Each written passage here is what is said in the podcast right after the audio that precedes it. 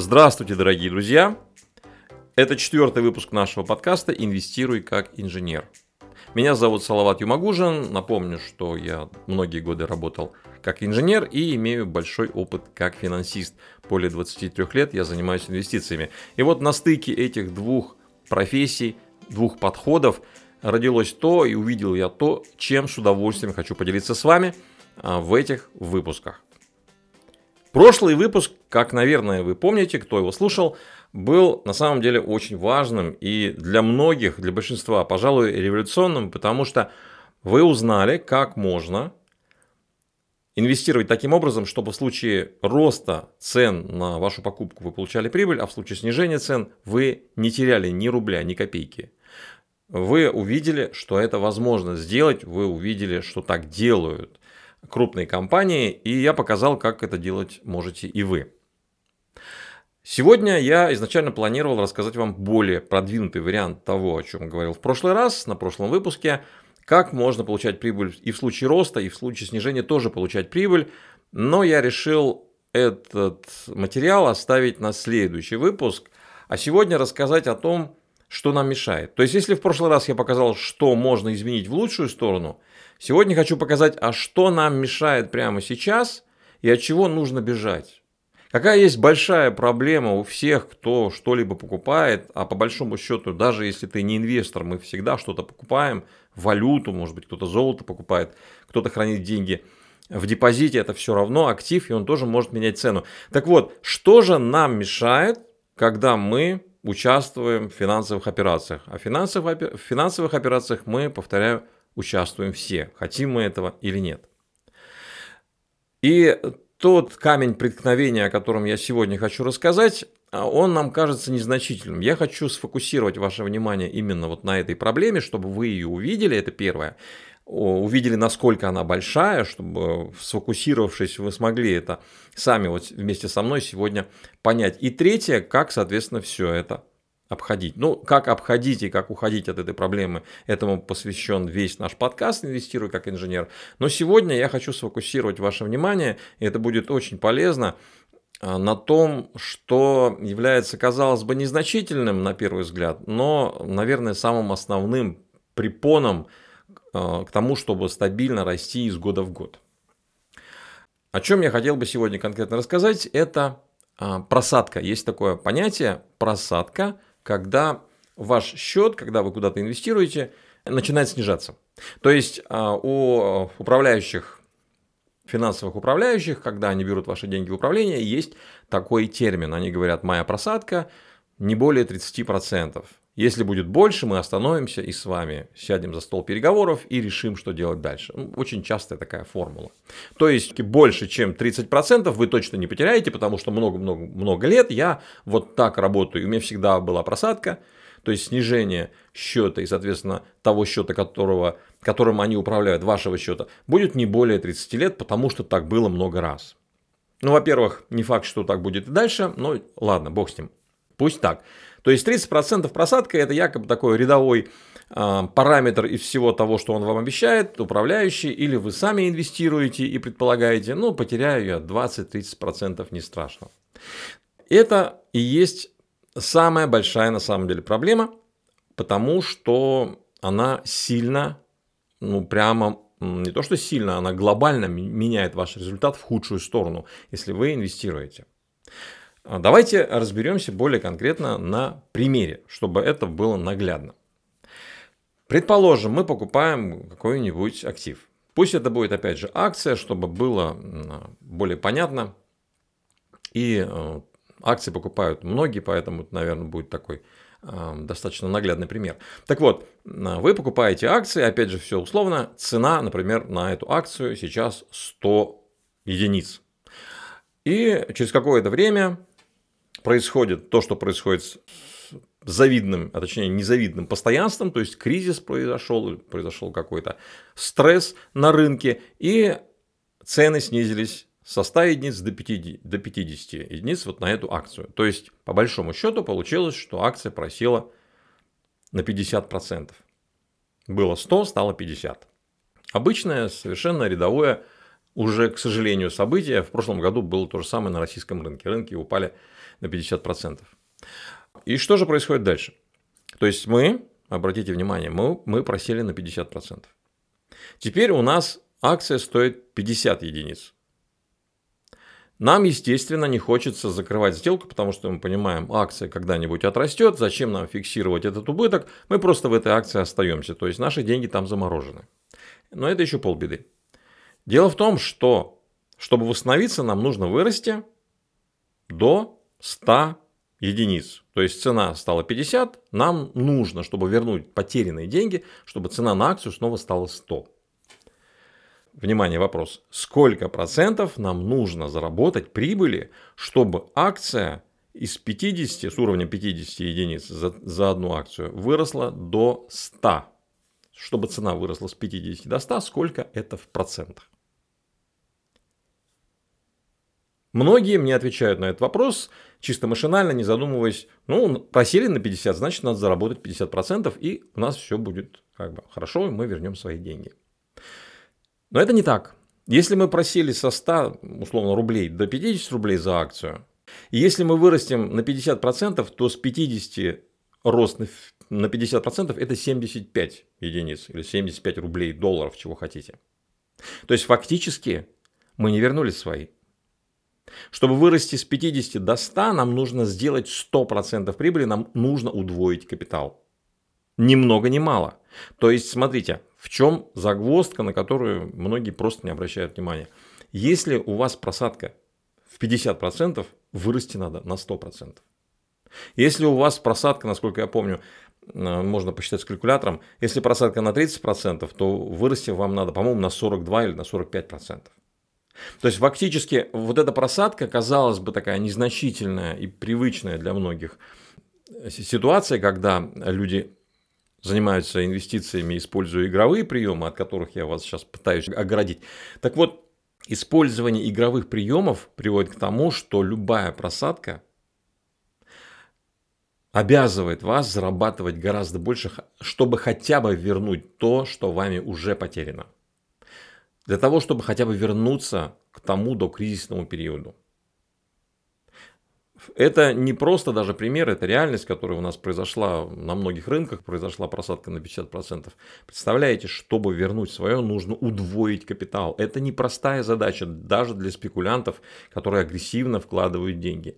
Тем более, что цена может и дальше вниз пойти.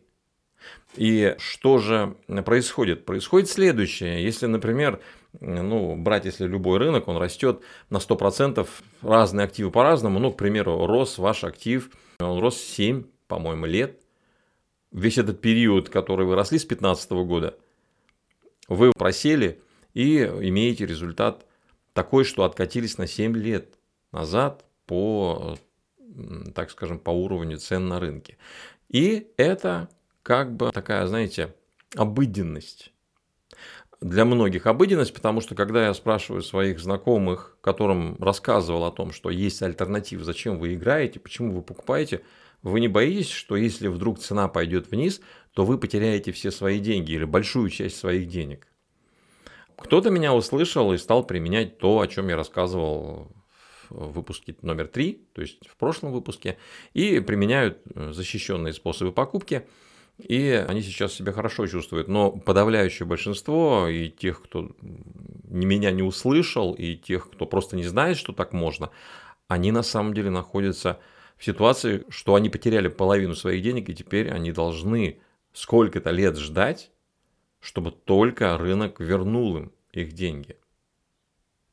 И когда я спрашиваю людей, которые попали в эту ситуацию и с которыми уже речь заходила о том, а почему вы не, не совершаете покрытых покупок, защищенных покупок, кризисы ведь происходят достаточно часто, в ответ они говорят такую интересную фразу. Ничего страшного, рынок отрастет. Мы не будем же сейчас продавать на спаде. Когда отрастет, мы вновь будем э, с теми же деньгами, которые у нас были когда-то. Но все эти годы, а это скорее всего годы, вы отлучены от своих денег. Продавать в убыток, с потерей половину своих денег вы не хотите, а заморозить их на много лет не боитесь. То есть это такая как бы реальность, ничего с этим не сделаешь, потому что альтернатив нет, думают большинство людей, хотя альтернативы есть. То есть на самом деле, о чем я сегодня хотел вам рассказать? О том, что просадка – это не безобидная какая-то, знаете, история, не какой-то параметр, который у всех он должен быть. У кого-то просадка максимальная 20%, у кого-то просадка 30%. Ну, 50 я не слышал, никто этим особо не хвастается. Ну, ну говорят, например, да, у меня просадка 30% бывает. Но зато прибыль у меня в среднем, там, условно, 20% или 30%. Хорошо. И что мы получаем в итоге? Если, например, или вы сами, или вы отдали в управление, и имеете периодически просадку, ну, условно, даже в 30%, то э, и при этом доходность у вас годовая, там, условно, 30, э, пусть те же, те же процентов, да, 20-30 процентов, вам пару лет надо работать, чтобы восстановить те деньги, которые вы потеряли на просадке. То есть вам надо пару лет или ждать, пока управляющий, который вам заявляет, что у него доходность там 20-30% в год, может быть даже больше, и он совершает иногда просадки в 30%. То есть, я напоминаю, если ты просел на 30%, ты 40 чем-то процентов прибыли должен сделать, чтобы хотя бы вернуться. По-моему, 45%. Ты должен сделать, чтобы только вернуться на тот уровень, на котором ты находился. То есть, или вы сами, или ваш управляющий с гордостью заявляют, что он делает там, 30% доходности в год, но все это время он не приносит вам реальной прибыли, он просто борется с просадками. Или вы, если вы используете ту же модель, то есть купили акции перед кризисом, нарвались на этот кризис и ждете, пока он отрастет рынок, я имею в виду, отрастет, и э, находитесь вот в этой позиции. То есть я не просто пытаюсь вам рассказать, как все плохо и как все печально на финансовом рынке. Хочу показать, что сам по себе игровой подход, о котором я рассказывал на предыдущих выпусках, о котором я рассказал в предыдущих выпусках, он на самом деле не, не то, что не лучший, он недопустим для того, чтобы стабильно зарабатывать деньги. Стабильно зарабатывать деньги нельзя – о какой стабильности можно говорить, что после каждой просадки в 30, а по факту вот мы смотрим и 50% рынок может провалиться, он может провалиться и глубже. Вам необходимо сделать очень большую прибыль и много лет стараться только для того, чтобы остаться, вернее, вернуться к той ситуации, которая была когда-то много лет назад. То есть это напоминает ситуацию, как вы бежите, когда вы бежите вверх по эскалатору, а эскалатор идет вниз. Ну или даже не совсем так. Время от времени эскалатор обваливается, вниз, а вы потихонечку его пытаетесь догнать. Доходите до верхушки этого эскалатора, он снова валится. Это происходит очень часто, и на самом деле вот эти все периоды, когда вы работаете просто на то, чтобы покрыть просадку, они просто вычеркнуты из вашего инвестиционного дохода. У вас этот весь период просто нет никакой прибыли.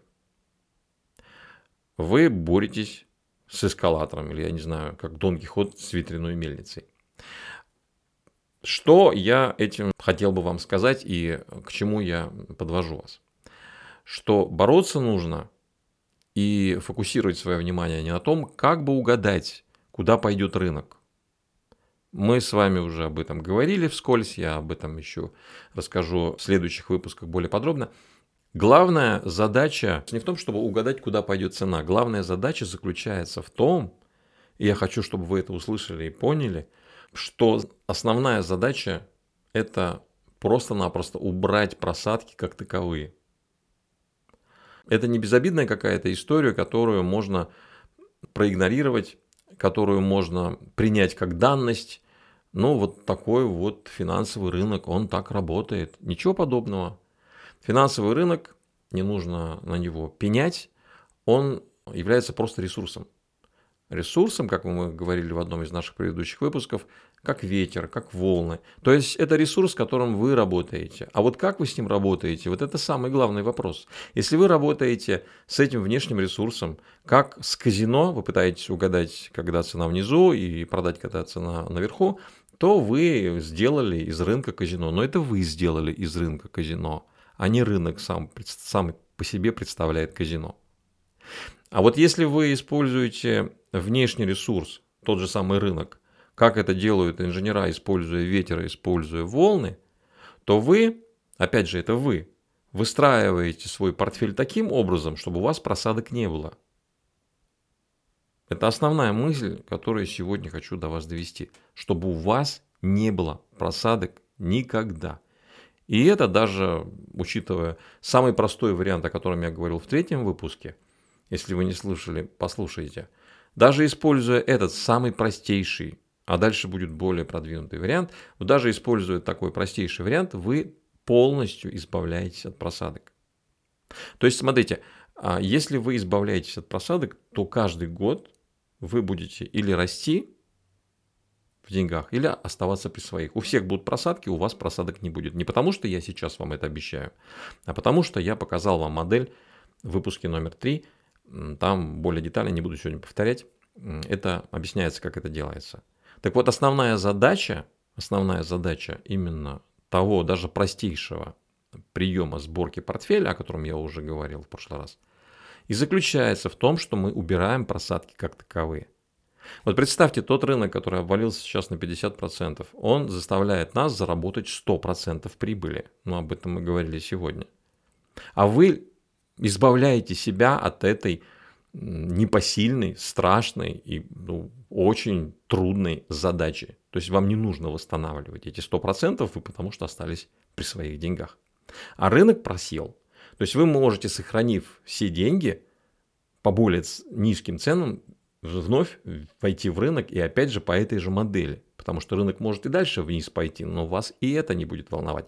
Но если вы начинаете, и вернее, если рынок начинает расти, то вы растете с обилием контрактов, потому что контрактов вы можете взять больше. Деньги-то вы сохранили. То есть вы не только избавляетесь от просадок, но после просадки начинается, к примеру, рост рынка. И вы растете, купив активы, вот той, э, используя ту защищенную модель в большем объеме, потому что э, цены стали, ну если рынок просел вдвое, цены стали вдвое дешевле.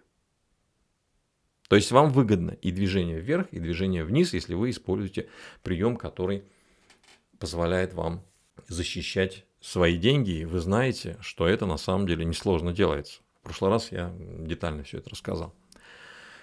Вот так важны приемы защиты от просадок, потому что защита от просадок, она позволяет вам обгонять даже самых агрессивных спекулянтов с большой доходностью. Да, спекулянты иногда делают большую доходность, но периодически просадки у них отнимают большую часть из этой заработанной массы денег. А вы, даже не используя спекулятивных приемов игровых, а используя защищенную покупку, о которой я уже рассказывал и о которой еще буду говорить в последующих выпусках, вы обгоняете даже самых агрессивных трейдеров. Почему? Потому что у вас нет просадок. Потому что на просадках вы экономите, э, сохраняете свои деньги, берете на дне рынка, опять же, защищенную покупку и растете быстрее в итоге. Ключевой момент, что это рассчитано должно быть на несколько лет. Вообще инвестиция – это работа в долгую. Но работая в долгую, используя защищенные приемы покупок, вы обгоняете тех, кто движется рывками. То есть рывком вперед, потом откатился. Рывком вперед, потом откатился. Такая пилообразная схема движения вверх, она всегда хуже. А вы растете медленно, но стабильно. Знаете, как асфальтоукладчик. Вот он медленно идет, но он никогда не откатывается. И в итоге получается, что он впереди. Причем это работает не только в финансах. Вот если вам интересно, я расскажу сейчас одну историю, которая была с бегуном. Клифф Янг звали этого человека. Это был пожилой уже человек, ну, взрослый человек, не пожилой, ему 65, по-моему, лет было тогда. Это австралиец. И этот австралиец, э, он работал пастухом, пас овец. И почему-то захотелось этому человеку поучаствовать в супермарафоне. Не помню сейчас, то ли 100 километров, то ли 180 километров этот супермарафон был по дистанции. И он пришел, изъявив желание поучаствовать в этом марафоне.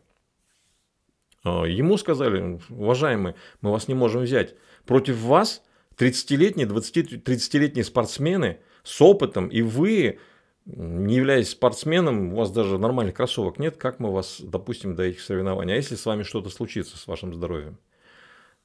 Я не знаю уже как, но убедил их. И они ему позволили участвовать в этих соревнованиях, и что было дальше. Вот что было дальше, это как раз то же самое, то, что мы говорим про откаты. Вот обратите внимание, как это работает в любых сферах.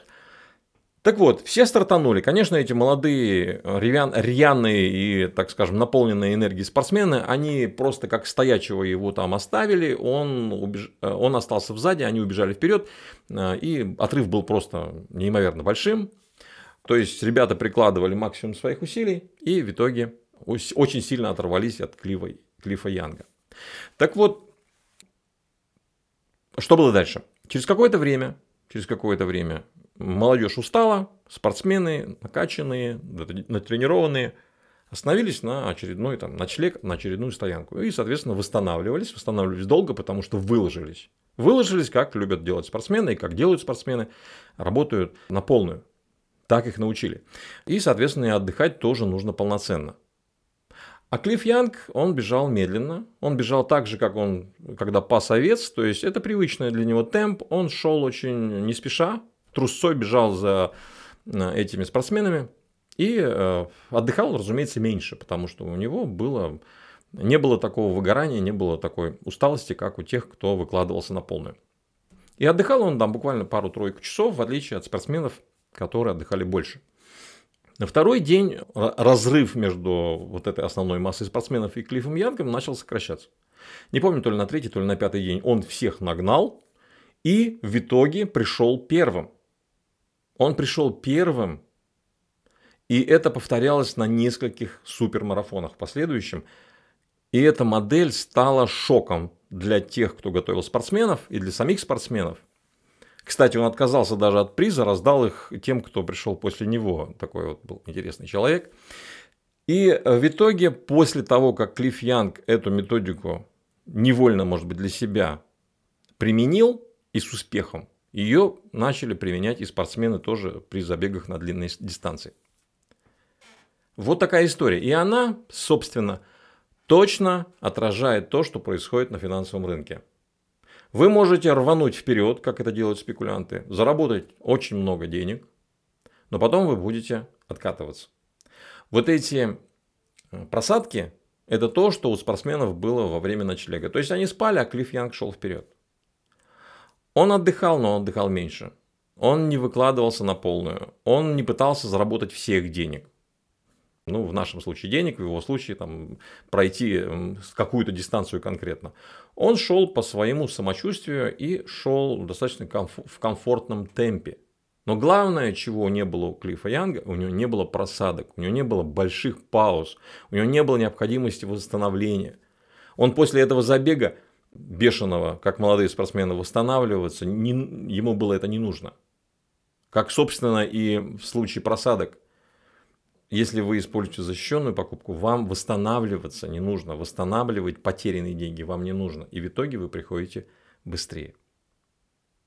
Вот такой вот пример из жизни. Вы можете прочесть более подробно. Я рассказываю на память, что было с этим человеком. Человек на самом деле уникальный, стоит поизучать этот опыт – и применить его, может быть, не только в финансах, но и в других сферах жизни. Я, по крайней мере, очень часто вспоминаю, когда решаю ту или иную свою задачу, какую-то бизнесовую, личностную, я понимаю, что не нужно просто вот рвать жилы для того, чтобы что-то сделать, а потом долго восстанавливаться.